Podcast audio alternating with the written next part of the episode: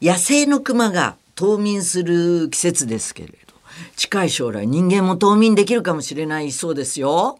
と言ってもそれは医療現場での人工冬眠で、人を冬眠状態にできれば救急搬送の際失血死を妨げたり病気の進行を食い止めたりできるっていうことで、2004年にマダガスカル島で冬眠する猿が発見されたんですって。人間もできるはずって研究中で、実際マウスでは成功してるんだって。人工冬眠 SF の世界だね。2001年宇宙の旅とかね、もう何年も他のエイリアンでも何でも宇宙船では眠っていて目的地に近くなると起きてっていうのがよく出てくるけどね。そうか。あとあれだね、ジャック・マイオールとかが潜るときにそのヨガを応用してなんとかって呼び方があるんだよね。心臓に極力血液を送らないような状態にして、脳はいかないとねあれしちゃうから、終わっちゃうから、そうやって極力呼吸を抑えるっていうことを体得したっていうのを読んだことがあるけどね。自力でできるっていうのすごいよそれね。だからなんかこう機械を使えばもっとできちゃうのかな。すごいね。SF でできてることは現実化するんだね。はい。じゃあメールいきます。岡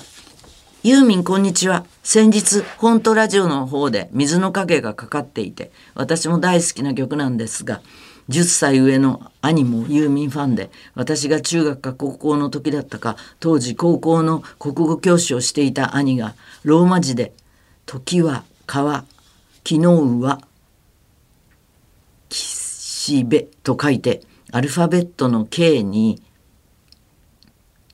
河川を引き、この K の繰り返しが素晴らしいんやーと教えてくれました。ツアーは京都と後半の大阪に行かせていただきます。とても楽しみです。いや嬉しいね。これ自分で意識したわけじゃないんだけど、この K の繰り返し、考えたわけじゃなく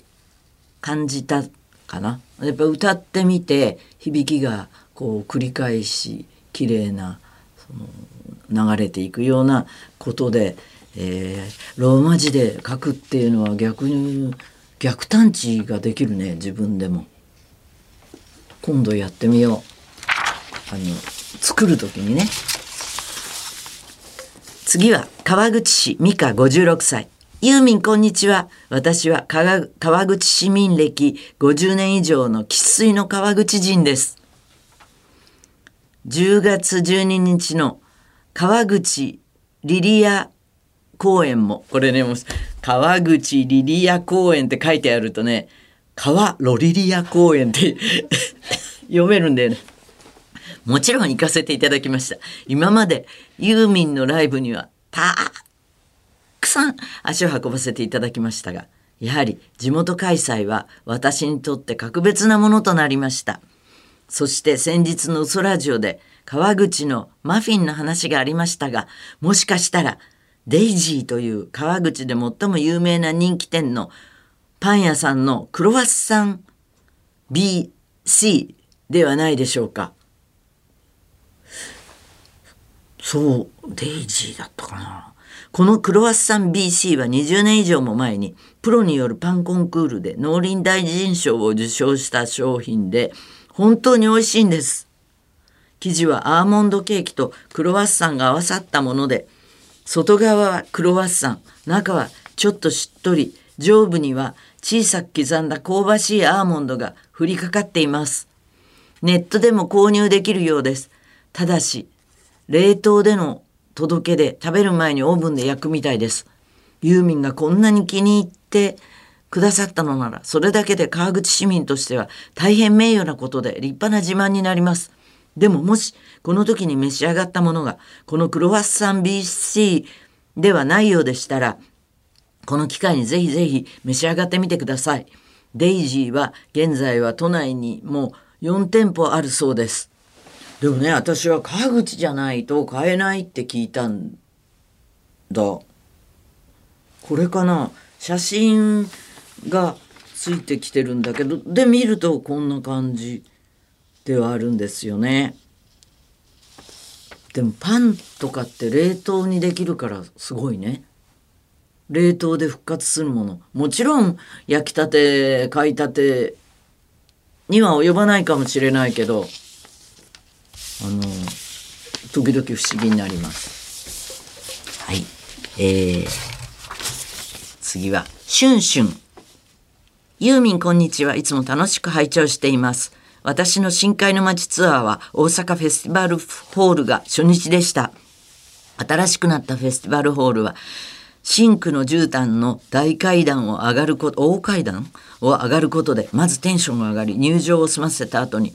薄暗く神秘的な雰囲気の長いエスカレーターでゆっくり運ばれていくことでさらにテンションが上がります。ここのホールは白く明るい蛍光灯じゃなく、全体的に白熱灯の薄暗いレトロな雰囲気の照明なので、深海の街へとつながっていくイメージとぴったりだったと思います。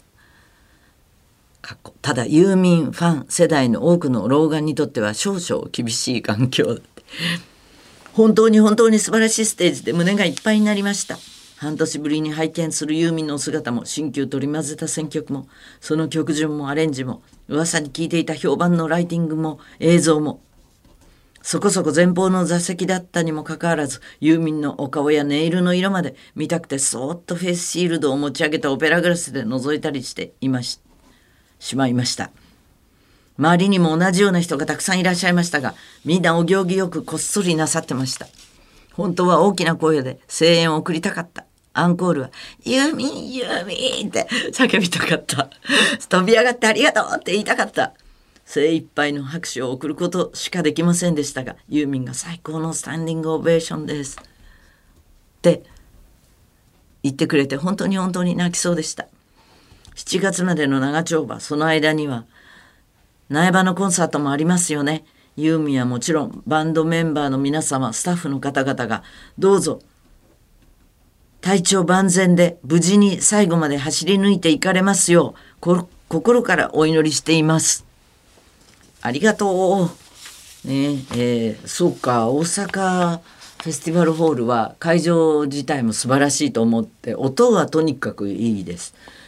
でも外もこういうことになっていたのか。まあもしね、でもしけた外側のホールだったとしても、必ず深海の街に引きずり込みますよ。はい、メンバーやスタッフのね、裏話どうかな。誕生日のお祝いはサックスフルート&コーラス小林香織ちゃんのをしましたよ。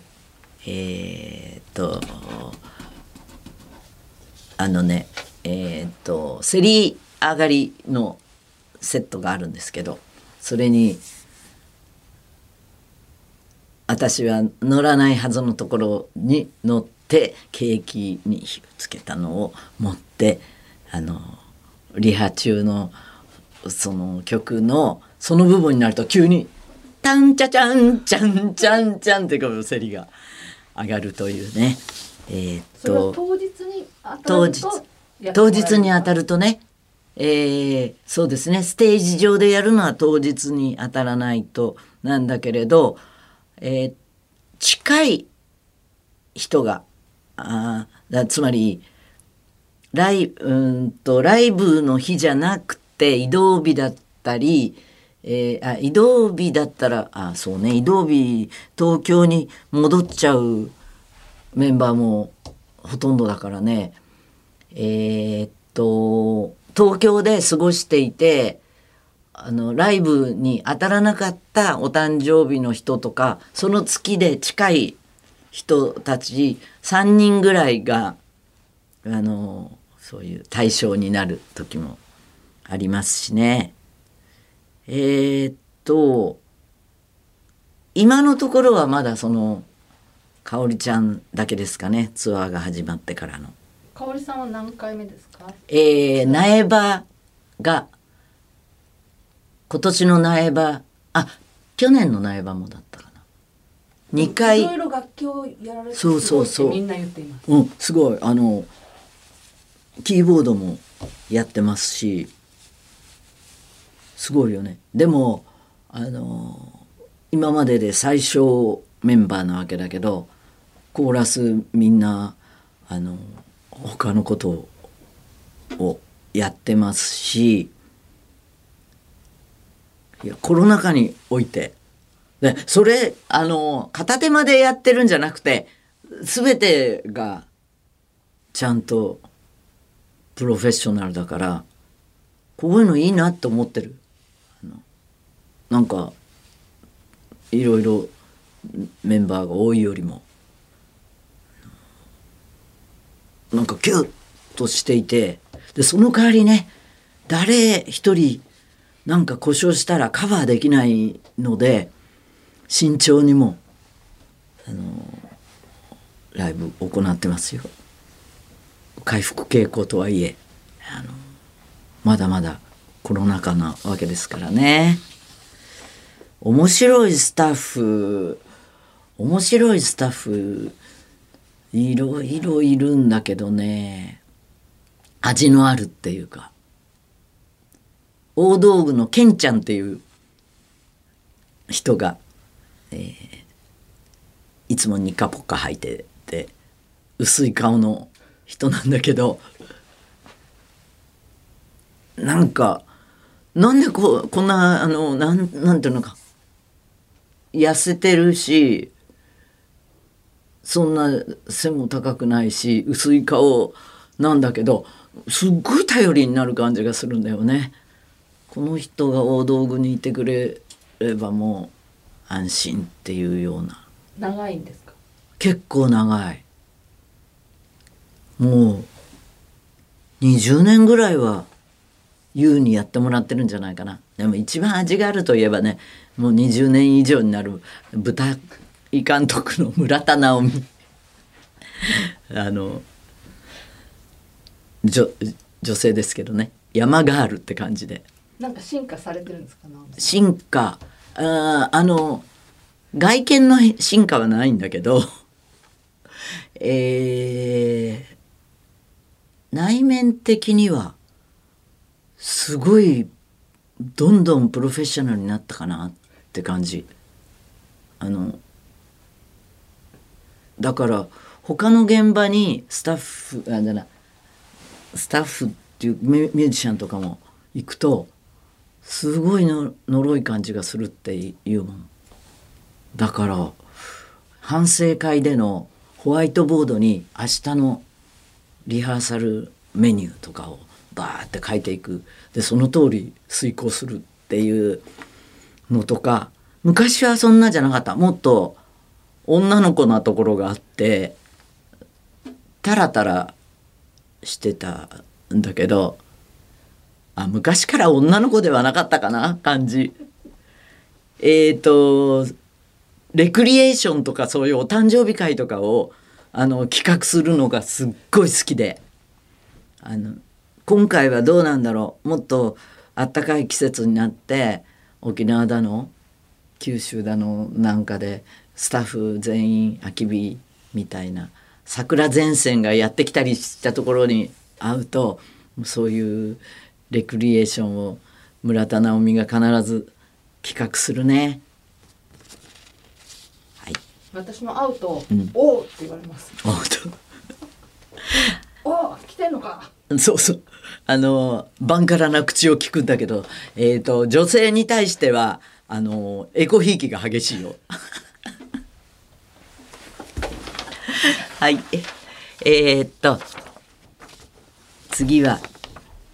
はじめまして、熊本の34歳、キナツです。耳に残るメロディーと印象的な歌詞が大好きで、双子の姉と私、あの人が。二人してユーミン先生と呼ばせていただいてます、勝手に。私は旦那さんと二人暮らし、なかなか子供を授かれず、不妊治療も視野に入れなきゃなーなんて思いながらも、自然に任せたい気持ちも強く、自分の中で葛藤しています。もやもやっとした気持ちでいたとき、Spotify でウソラジオに出会いました。明るく優しい声を聞いて元気もらいました。ありがとうございます。キナツさんって、私が思っている双子のファンの人ではないね、多分。双子の人がいるんですよ。片方の人が電通かなんかで、片方の人が兄弟の霊長類猿関係の人で、前モンキーパークに行ったって話をしたよね。お年が違う気がするから、今度じゃあ私のファンの人で、特別枠ツインズファンミーティングしても面白いね。前もその時に話したかな。カウガールドリーミングのアルバムのジャケットの時に、裏ジャケットで双子のアメリカのおばあさんがね映ってるんですよ。でそのオーディションがあったって話したっけ、昔したかな。で一卵性の人でもずっとで、双子のおばあさんっていうのをとにかく探してたから、でモデルエージェンシーとかに言うと、わーっとアメリカどこに住んでてもこうオーディション受けたい人って、受けられる人、興味ある人はその日時に集まるんだけど、なんか東海岸と西海岸に住んでいるともう顔が違っちゃうとかね。こういう顔が西部の典型的な顔なんだとか、そういうのをその時にデザイナーの人とかから聞きましたよ。そのアメリカのデザイナーの人から。あとね、一卵性と二卵性でも違うし、よく同じこと考えるとか言うもんね、一卵性の人は。